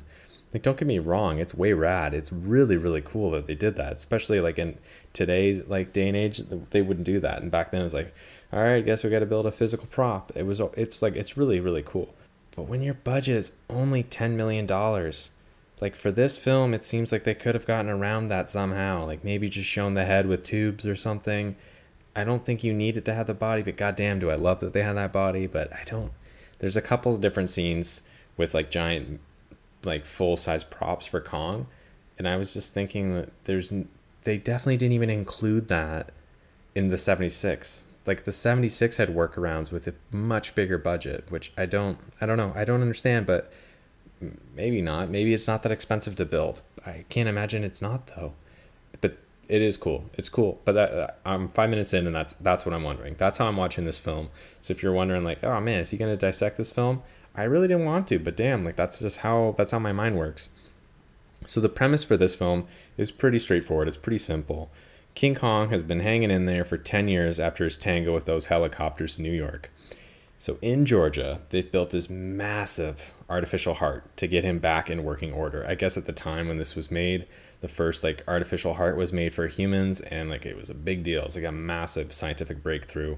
So they're like, hey, let's capitalize on this. Don't ask me why. I have no idea why they were like, yes, this is the thing. This is where we're at. This is what King Kong needs to have, is a giant heart. This will solve all our issues. I don't understand. I don't know. But that's what they did. So that's their plan to get him back in working order. Only problem is that somehow, I don't get this either. Somehow, in the 10 years he's been snoozing, he's never regenerated enough blood to make it through potential surgery to put that heart in. I just don't understand after 10 years how you haven't generated enough blood. Like, he's been sleeping. I just don't understand. So where will the blood come from, you're asking? The answer will shock you. Veterinarians around the world hate him. But seriously, don't worry, we're getting there. So the film stars Linda Hamilton, who's doing her best with absolutely nothing for her character. Absolutely nothing. She plays the main doctor behind Kong's new heart and his recovery. But let's make something very clear here. This film is Kong's film. He is the star, and this film almost primarily focuses on him, and that's honestly like the biggest, like a huge, like the it factor, like the huge reason I love this film, and why I would say it's honestly underappreciated, especially for people who like, I'm a Kong fan. There's people who are like, I choose King Kong films over Godzilla films. Those people are weird because it's just like, I love watching the same movie again and again because for the most part, there's three films that are almost identical, like almost verbatim identical. There's a few other canon-ish films that like aren't identical, but they follow very similar tropes. Like, I personally enjoy Kong for Kong. He's like a tragic character. He's a hero in a lot of regards, and like, I don't know. I like seeing different edges and different sides to him because like he doesn't have as many films as Godzilla. As I've said before, like Godzilla's got over like 30 films. So there might be different times his character style, character arc, character development changes. It might just be for that film. But you're like, oh, there's a little different taste that I didn't have. Kong doesn't have that. He's got like 7 films compared to like 35. So it's a little bit different. So when you get a film like this that is opening up and saying, hey, do you want a little extra? It's like, why wouldn't you jump on that? So I don't, yeah, this is the film. If you're like, I want more Kong, this is the film for the love of God. If you haven't seen it, put it on, especially now. Cause like, again, spoiler warnings for this film. Like if you thought, oh, he's just going to spoil 76, but he's not going to spoil King Kong Lives, think again. So the film jumps right away. Like we find out about the heart, blah, blah, blah. It jumps right away to like a poor man's like Carrie Elwes. What is his name? Is it Els? It is Elwes, right? Yeah. From, you know, Princess Bride or Robin Hood Men in Tights. That's exactly what he looks like. Kind of with like a Nick Nolte, like chin, kind of. I don't know, like a young Nick Nolte, not like an old, sounds like a blender eating metal Nick Nolte. And so he stumbles onto this big female Kong, completely with weird, pseudo-believably realistic ape titties. I don't know, it was weird. Like I didn't need to see it, but I guess that is like a way to show that that's the female because they can't talk or act effeminate because like feminine because it's just not something that happens in the animal kingdom. So that actor, by the way, isn't the best, like by any means. I mean, he isn't given a lot, but his scenes are hands down some of the worst in the film. And like he always seems to be drinking a beer, and then all of a sudden at halfway through the film, he goes from being like this money hungry, grubby guy that's just like, I'm lazy and I'm just in it for a quick fix, to all of a sudden like, no, I'm all about the animals and like this isn't right and I need to do this. It's I at no point do you see the jump. And I was like, where was the jump? Where was like the moment where he's like, this isn't right? It would make sense if he's like, no, they can't do this because that's my meal ticket. But he's never like that. So I don't know. Anywho, so Lady Kong chases him. And then bam, there's a bunch of indigenous people. They come out, they pelt her with poison darts all over the titties. Just, again, where did they come from? Then he calls that Georgia Institute immediately. Where did he get that number? Why did he call them first? It's all like back to back to back too. And it's like, there's so many odd little things that come into play here to keep things moving, like to keep the plot moving. But just thinking about it, it's weird. It's weird. It doesn't make sense. It's weird as fuck. It doesn't make any sense. It's just like, where did the indigenous people come from? Because like you get the idea he's just by himself, and then they come out of nowhere. They like pelt her all with these darts, and then that's it. They're not addressed again. They're never seen again. They're never mentioned again. Then all of a sudden he's on the phone. He was supposed to be in like the absolute wilderness, but now he's on the phone with the Georgia Institute right away selling this monkey. A, how did he know they needed the monkey? B, how did he get their number? Like, it's just like, I don't. Okay, I don't know. So also, keep this in mind too, for these little like tidbitty things that I'm like, why are they happening? An oil company found that original island off the coast of nowhere in 1976, but in 10 years time after King Kong, the world wasn't somehow looking for another Kong. They weren't trying to find the original Kong. There was nobody like picketing, being like, you can't just get rid of that body, like blah, blah, blah. There'd be people like that doing all that. And nope, just a clean wipe. And nobody's looking for it. The body was moved in secret. I don't get it. But if I sat here and ripped apart this movie and like looked for little tidbits and like nitpicking it, we'd add like another 2 hours to this podcast. On the other hand though, if you focus on what's good, sure, it's going to be closer to 20 or 30 minutes worth of time. But the good in this film is so goddamn good. Like watching this again, I was like, oh man, like I didn't remember what like all those things from 76, the good and the bad, like the bad. But I was watching this, I was like, damn, like don't get me wrong. It is not a cakewalk to watch this film. But like, I mean like the human dialogue, the human like plot, it's all pretty rough. But everything to do with Kong, fantastic. And for the most part, this is including the people, the kind of like the tongue-in-cheek charm and like jokes and stuff like that like you kind of, if you dug that in 76, they're all back. So anyways, they take Lady Kong's blood, they save Kong. The surgery's a success. The amount of money they spend on the life-size lab and all the equipment for Kong is absolutely crazy. Going back to what I said with like building the huge miniature, they show all of the intricate details, like all of these machines and stuff. It's like, did you really need to? Like, yeah, sure, it adds to the realism. But it's like, your budget is so fucking tight. Why are you doing this? It, like, you could have used that money for other things. And like, god damn it, did they need it for some other things? They really did. It just seems so odd to choose that route. But I love it. Like I said, I love it all the same just for them doing it. Just because they did it. Like, the guys were like, no. We need to show every intricate detail of these machines that are keeping Kong alive. We need to show all the tubes going into his mouth. We need to show his feet in relation to his head and somebody looking at him and making it very clear that it's not a blue screen. Like, these people were not inserted into the shot. I dug it. But being a realist, it's like, why would you do that? I don't know. Odd choice. But also, too, I was thinking, where is that big fake Kong heart now? Like, where did it go? Where would you put something like that? I was wondering, like, which collector had it? Who would collect stuff like that? Who has a huge Kong collection? Like, I know some people that have some small, like, things in Hollywood, stuff like that. But is it, like, just stored in a big Hollywood warehouse? Which Hollywood warehouse stores stuff like that? Do they even store stuff like that? Does it just, like, deteriorate or get buried or, like, broken down or, like, what? Like, I don't know. Was it paper mache, like, painted? Like, who knows where that thing is? But it'd be cool to know, right? Like, I don't know. So anyways, right off the hop, once they really start showing you those two Kongs, like Lady Kong and King Kong, you ultimately see that the effects and the costumes are not at all what they were, and they are honestly really missing Rick Baker. That's kind of what I was saying, like, you take some of that money that you needed to build all those sets with and just put it into the costumes, please. Like, Lady Kong's teeth, for example, look awful. They look atrocious. It basically looks like something akin to a dollar store mask, you know, and you can see like all like the plastic and like the rubber isn't quite, you know, molded correctly. And like the paint's kind of like all over the place. And like, you can tell all the teeth are kind of like together, even though they should be separated with like lines at least or whatever. That's kind of what it looked like. That being said, I feel that the Kong, like Kong more specifically, is acted much better. And, like, I feel every bit of him as a character. You know what I mean? Like, I get what he's feeling. I'm getting his reactions. I'm totally, like, on a primal level being like, yeah, I would do that too. Or I would be upset too. Like, you're feeling all that stuff. It's not just like an animal. He feels like a fully fleshed out character. And I dug that. And that definitely comes from, like, the person in the suit acting him. Don't get me wrong. Rick Baker's costume itself, like, lended a lot more to... different like emotions through the eyes, through the mouth, through the nose, but I didn't ever really feel as much for him.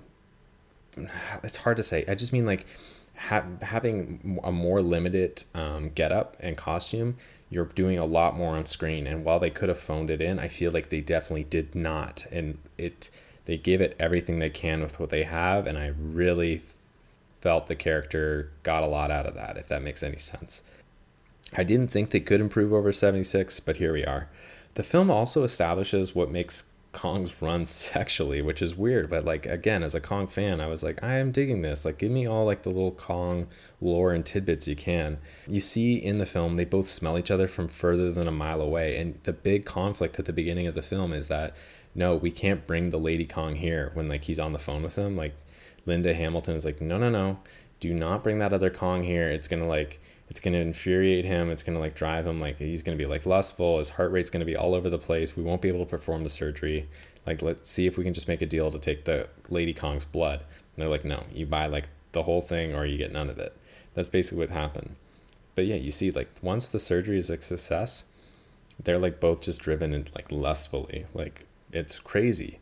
But you don't know how that species works, because really they're not gorillas. Like, they're a whole other thing, the Kongs, which, again, I was like eating it up. One more nitpick, though. I know I didn't want to be negative, but like one more nitpick.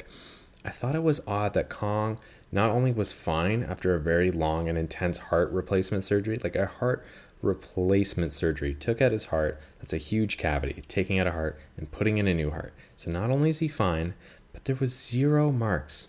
None. No stitches, no staples, nothing. No scar, nothing to show you time had passed, nothing to show you the surgery just happened. No bandaged wound, nothing. He wasn't like put out or anything. Nothing to show he had a surgery. It's like super odd that they like could focus on so many details for stuff like that, but for the costume there, they're like, oh no, we can't damage it. It's like the only suit we had. It's like, you literally could have just put bandages around it. I would have bought it. I don't understand. But anyways, they don't do that. And basically at 30 minutes in the film, Kong is driven like ape shit. Like, literally, like, jumps like great distances in the air to like break out of this place. He's driven absolute apeshit by raw lust for Lady Kong. And I think we both know like trouble's about to transpire. And I mean, or so you'd think. Well, I mean, stuff does happen. Kong starts to like tear it up, kind of. Think about the comparison here, though. So we're 30 minutes into the film. Not only have we seen lots of monkey up until now, both Kong and Lady Kong, but we're getting Kong action right now. 30 minutes into the film. Like, what was it last time? Like an hour for the last film? Before we even saw him, let alone he didn't even do anything? An hour. As I said, this is Kong's movie. He comes to a rescue. They fall in love. And it's kind of cool. It's kind of neat, cute, whatever. The tragic hero you've always wanted to be happy and just to be left alone finally finds a proper mate. I mean, it's beautiful. It is. It's beautiful stuff. It's a man in a Kong suit carrying a smaller man in a different Kong suit, but it's beautiful, you know? It's just beautiful. Speaking of beautiful, good fucking Lord. Peak Linda Hamilton is superb. Just a bombshell. When she's good, she's great. When she's not, though, I mean, kind of meh. And I mean, boy, did she age like milk. She really did. Like, have you seen her in the last like 10, 20 years? It's just like, Jesus Christ. But in this moment, like this film and maybe like Terminator 1, she is unreal. There's a couple shots in this film where I'm like, good Lord. It's 35 minutes into this film. Yes, 5 minutes later. And the army is already involved in taking down Kong. So think about that. If this isn't the closest thing America has had to a Heisei Godzilla film, I mean, like before the series even took off, but I mean, like in terms of just like the feeling, I don't know what is, right? This is like, it has everything. It hits every notch. Like the mood of this film, the overall story and style, the narrative, and the consistent giant monster action. I never understand why it wasn't welcomed more, especially not in the giant monster fan circles. Plus, seeing the Kongs bond and build a relationship is so fresh and kind of charming. It's so nice to see this layer to Kong, especially as a fan of the character. You feel more... Yeah, you do. You feel more for both of them, and as a character you didn't think you could feel more for, really, because, you know, it's Kong. It suddenly weighs on your heart that little bit extra, like a character you didn't think you feel any more pity for, any more like emotional weight for, any more sorry for. You feel all of a sudden that much more attached to, and it's it's tough, but I mean, it's good when you feel that way for a film. If you actually open up to it, as dorky as that is for a man in a costume, it's Kong though. There's something like super deep rooted about Kong that lends itself so well to that sort of type feeling. But yeah, it's definitely, it's got that feeling of like a Heisei film. It got the army, it's got like the human, like it's like scientists versus the army, basically trying to get the monsters, and then there's finally that showdown. To me, this is like, there's no message per se, but I mean, not all Godzilla films have messages. In fact, most people that say Godzilla films always have a message, they're lying through their teeth. Most Godzilla films are riffing off of an American film that was popular, especially from like the 90s films all the way to the 2000s. That's exactly what they were doing, more or less, for most of the films anyways. I would definitely put this in like the same sort of like style and feel as like an early, and definitely it feels kind of like a Godzilla versus King Ghidorah, or a Godzilla, the Return of Godzilla, like that kind of a vibe, because there's no other monster that he's fighting, but it definitely has a Heisei feeling. Like, watch a couple Heisei Godzilla films and then watch King Kong Lives. It definitely has like a classic Japanese like Godzilla Heisei vibe, and I didn't really look at it in that lens before, but now that I'm seeing it like that, that's basically how I'm always going to view it, which is, you know, it's kind of cool. Also too, the costumes are interesting. In certain scenes, they make that weird choice. It's that weird choice that some like gorilla films or giant ape films do. And like it's seen a lot in like the Toho films, like either Godzilla versus King Kong or King Kong Escapes, which is switching the arm lengths. And I noticed it in at least like four or five different scenes, but it's basically adding like the really long prosthetic additions to the arms. So like the arms, like they're like when they're walking on their arms, it's like actually having like an extra thing. It makes the arms look different, to switching to the actual real arms that the actors have in the suits, which is what Godzilla, oh my God, which is what King Kong had the entire film in 1976, which I dug. That was what King Kong looked like. And then for this film, they add these arms. I'm like, why are you doing this? Why? He didn't have that in the other films. And it's jarring too, because you're used to seeing King Kong in the entire time a certain way. And then all of a sudden he has these arms for a few scenes, but then they're just gone for like the last third of the film, especially. They don't come back again. It's like, why did you even include them? If you looked at it, must have been a budget thing. They must have been like, yeah, let's include these arms to see how they look, and then we'll reshoot it. And there was like either time and money, I would have to imagine. And they're like, yeah, we can't do it.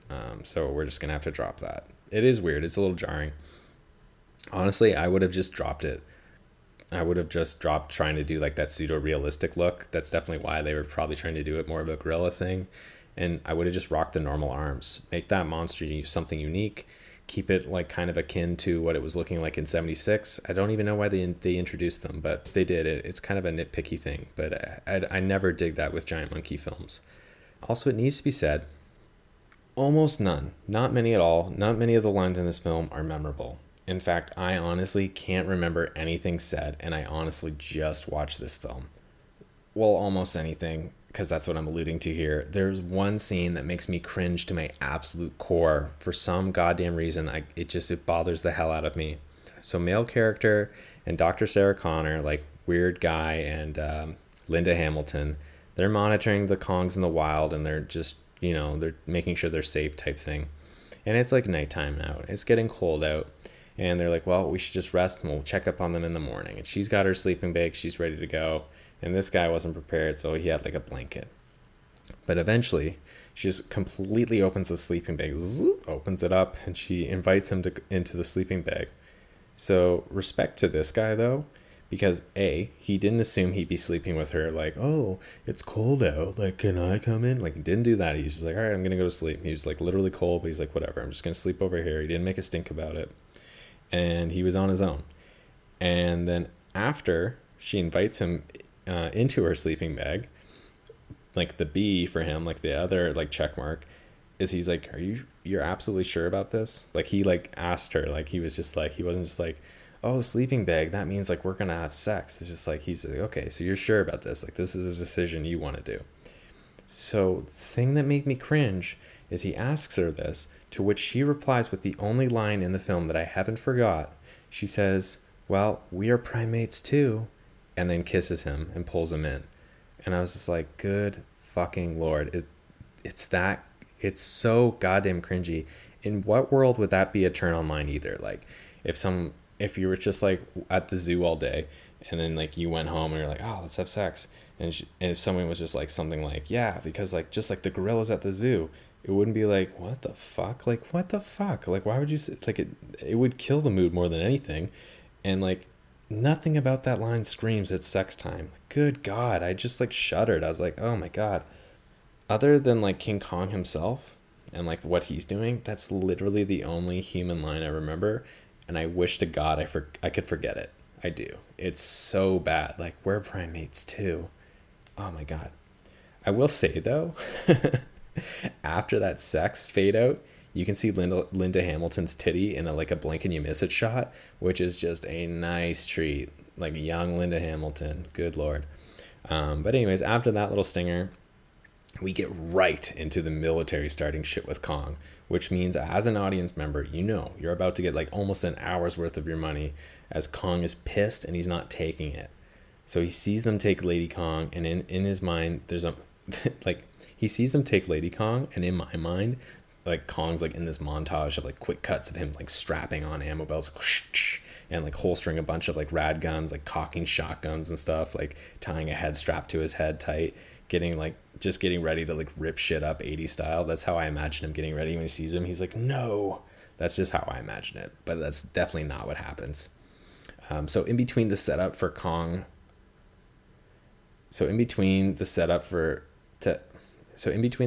the Kong fight to end all fights, he creeps into the bayou and literally puts crocodiles on the endangered species list. Like literally, he decimates their population in a single meal. I didn't pay attention before, like when I first watched it, but like after this recent viewing, I was like, good Lord, big guy ate himself like something like 25 to like 30 crocs, like easy. Like there's just a pile of bones, just an absolute pile of bones. It's a massive amount.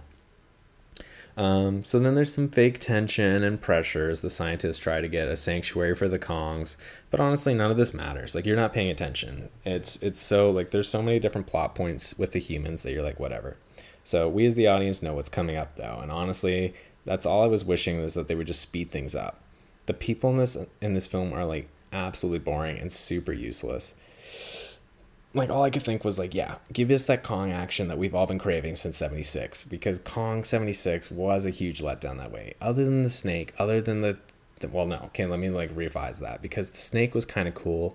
The subway scene is fucking rad, and then when Kong's, like, fighting the helicopters, yeah, it's bitterly sad, but it's pretty intense. But, I mean, it all happens in, like, the last, like, 30 minutes of the film. It's, like, a 2.5-hour movie. It's 2 hours of nothing. So we're just like, can we please see some Kong now? Like, good God. But it is coming. It does come. So don't you worry. It's absolutely glorious when it does show up. Now, I don't know if any Kong fans are listening, but it wasn't just me, right, who noticed that little callback, that wink, homage, whatever you want to call it, to the 1933 film. So in the 1933 film, when King Kong's like kind of like scaling some of the buildings, there's like a girl and a guy like in like party wear, because it's 1933, and he's staring in at them. Or am I remembering this wrong? It might have just been a girl, but he's staring in at them and they're just doing their thing, and then all of a sudden they see them and they like scream. Kind of the same thing happens here. There's a couple that are about to get busy and they look up and they see Kong peering in at like the sky roof in the window there, and then like screams ring out and they run out. I thought it was cool. I thought it was like a nice little touch. The Kong part, not like the sex part. All the rednecks are getting the guns ready after this point. They're storming out. They're getting boats. They're all getting ready. It was kind of cringeworthy stuff too, to be pretty honest. But it was kind of fun to see like they were addressing, like they were in Georgia, and like all the rednecks would be doing what they were doing, like getting all their bass boats ready and like cocking all their like their rifles and shotguns and stuff, getting their like their 6-packs of beer ready. There's like, they'd say one of the lines is something like, what is this, like deliverance? It just, you know, stuff like that makes me think of like, what was the other one? There was another line too. It's like when it's later on in the film when like King Kong and Lady Kong are like walking around, they like get out and they like interrupt this like big family barbecue, and the two guys are like, it's always interesting who you see at these things. Yeah, there's always somebody here you didn't think would be here. You know, it's those kind of lines that make you think how tongue-in-cheek 76 was. And I don't know. I always dig that. I thought that was kind of neat. Some people I read in like early reviews thought like it was too funny. Kong's supposed to always be serious, but you need some levity. It doesn't have to be like Marvel movie type funny where it's like every line has to be a goddamn like just side splitter laugh. Like it does need to be serious, but you can always have some levity. All that aside, though, with all their guns and stuff, like, what are you going to do? That's all I was thinking is just like, what are you going to do? You have like a couple rifles and shotguns. This animal, Kong, went toe-to-toe with miniguns and helicopters and lived. Bro, your rifle's not going to do anything. Your buckshot isn't going to do much. Like, I don't know what they were doing, but... And it doesn't. We see in the next scene, like, it doesn't do anything. Like, even when they, like, TNT a bunch of, like, rocks onto Kong, he gets out and he doesn't... It's like, it doesn't do anything. I never understand why locals in this movie think they're going to take it into their own hands, especially with the army... doing their thing. So yeah, the TNT comes, there's like one guy who's like, no guys, like we either kill him or like we let him go, but I'm not gonna like just let you fuck with him. And I was like, I dig this guy, but he still dies. Goddamn Kong eats one of them and then rips the other one of the hillbillies in half that tried to get the jump on him. It's intense and honestly reminds you why King Kong is the king. Like literally you see the guy like squirming like no and he just like rips him in half and then throws the other guy just in his mouth while he's like screaming. It's crazy. So common highlight reels for this film, because this film will always be on like top films like you didn't know existed, or like the worst King Kong film, or I don't know, like movies that had sequels you didn't know about, like here's some crazy facts. I always find those films are always like, A, you either almost always knew about every one of those films, or B, it's just like, it's not that crazy.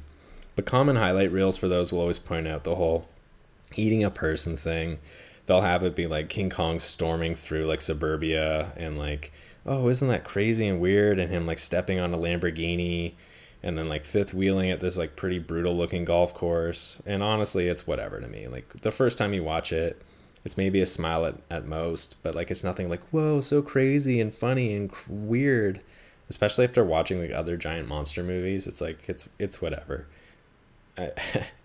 People are always like, yeah, this is a huge reason to watch it. He steps on a car. It's like, who gives a shit? Like whatever. So the last 20 minutes is everything though. Like it is everything in this film. It's everything you've always wanted from a King Kong film and more. He's like legit tearing up the army, messing up tanks, and just soaking up bullets without ever slowing down. Like literally they're ripping them apart. Take like the ending of 76 and just have it like the whole scene. So like we get that standoff between King Kong and the army guy who just won't give up, which again seems similar to Skull Island. Again, linking it back to how I think this series definitely has like a lot of like similar touches in like Kong Skull Island, or like Kong Skull Island like kind of borrowed a lot from this, and that's kind of why I dug Skull Island. I dug it. I thought it was great. Easily the highest kill count for Kong, again until probably Skull Island, now that I'm thinking about it really. And just like in Kong 76, he's absolutely riddled with holes, covered in blood, just an absolute mess, like a ridiculous amount. Plus, oh, I kind of forgot. We found out before the fight, him and Lady Kong got busy because she's pregnant, and I mean pregnant real quick. Because honestly, this film feels like it takes place in like what, a total tops 2 to 5 days. Yet she's pregnant, she's showing, and basically like ready to pop, if you know what I'm saying.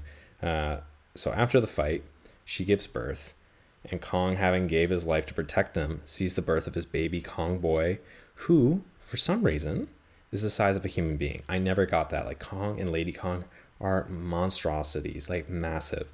And then she's holding this baby Kong in her hand, literally in her hand, conceals the whole thing in her hand and opens it up. And it's literally like the size of like Linda Hamilton. And it didn't make sense, especially for her to be showing. Why would she have such a bump like that if she's going to give birth to like a little piece of popcorn chicken? To her, basically, right? Like it doesn't, I don't know, but hey, you can't win them all. It's still a really touching moment, and honestly, and I'm honestly, I got just as sad seeing this as I do for every single Kong film when he ends up dying. He was just trying to be the best he could, you know. That score too, oh my god, good lord, it's not like my favorite score, but in that final scene It hits every feel you have. Oh my God. Seeing this, like, with the tears in Kong's eyes again as he's about to fade into the darkness, I mean, it's truly Shakespearean stuff. And just like that, then he's gone. The hero we originally let slide the first time, our hero, gone. Then, much like the film we're talking about, he wasn't brought up again for a long, long time. Which really is just tragic. It's as tragic as his fate, basically. With Kid Kong around at the very end of the film, and with Mom still, I would have loved it if they made just one more film. That would have been absolutely great. The continuing of his father's legacy type setup, maybe, because you see him swing around on vines and he's like banging his chest. It would have been great. But alas, this $10 million feature was a huge flop. Although it had the raddest Japanese poster art. Honestly, look it up. It's so goddamn cool. And it had a Super Famicom game, which is like the Super Nintendo, the SNES. It had a Super Famicom game in Japan that people loved. It honestly just didn't take off, and it didn't take to the home audience, which is America, or anywhere really, other than Japan, which again, like talking about the Heisei Godzilla film and how it seems so similar, it's like it tickles me pink that they absolutely loved it in Japan. So Kong, after this film, was locked away and forgotten to time, just gone. That's it. I mean, until 2005, but that's a long, long while. And I honestly love this film. And as I was saying, like, it would have been great. It would have been kind of cool too if they made it like 96, like 10-year gap for each one. I mean, it wouldn't have made a lot of sense profitability wise because the people who watched it in the 70s, they definitely wouldn't be watching the one in the 90s because they really didn't come around for the 86 one, but it would have been kind of cool. But yeah, I love this film. I do. I really do. It's a character piece for Kong as a creature, and it gives the ape we fell in love with something for once other than just like something more. Like you get those scenes of him bonding with Lady Kong and him like falling in love and him exploring and him like doing stuff on his own. You're watching him eat. You're watching him survive, take shelter, feel anger, feel sadness, feel love. You're watching all these things, and it's great. You're watching all these instead of just once, because every other goddamn King Kong film has him just feeling constant heavy emotions, being forced into awful, lonely, and unwinnable situations. And they're hard to watch. They really are. Like, I love them for the effects. I love them for the character. I love them for the story. But at the end of the day, they are emotionally draining films. But in this film, the monster stuff is rad. It's a sequel that serves as a great companion piece. Like, honestly, these two films, 76 and 86, they go together really well, like peas and carrots. They're great. Definitely a better companion piece, better sequel, like sequel companion piece kind of, I guess, more so than like Son of Kong or King Kong Escapes. That they're okay, but they don't really work too well as sequels. This is like the best King Kong sequel that we have.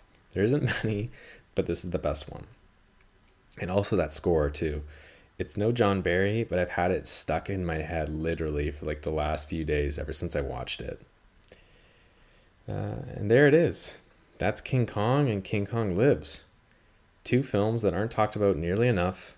Lots against them, but God, if they're not chock full of charm and amazing effects. If you haven't watched them, go check them out. And if you have, I hope I did them justice in this episode. I love you guys so much. Thanks so much for sticking around. I know it's been a long time since I put out a new episode, and I know this episode specifically has been in the wind for a long while. But it's out now, it's done, and I'll be working on many more things to come. So stick around. Lots of big things, like August, gonna be a big month. So this episode was produced by me, Tyler Horlings, and the fantastic and very spicy Victoria Chubb. So guys, make sure you subscribe, rate and review the podcast wherever you listen. It honestly makes a huge difference. I'm telling you, it really does. Just getting a couple reviews. I've already popped up on a little bit further. Please, it takes a couple seconds to even just give me a rating. Just hit those 5 stars, please. It really, really helps. And I appreciate it more than you'll ever know. And if you guys want, follow me on Instagram or at Twitter at ACFO Podcast. And until next time, stay rad. Tyler out.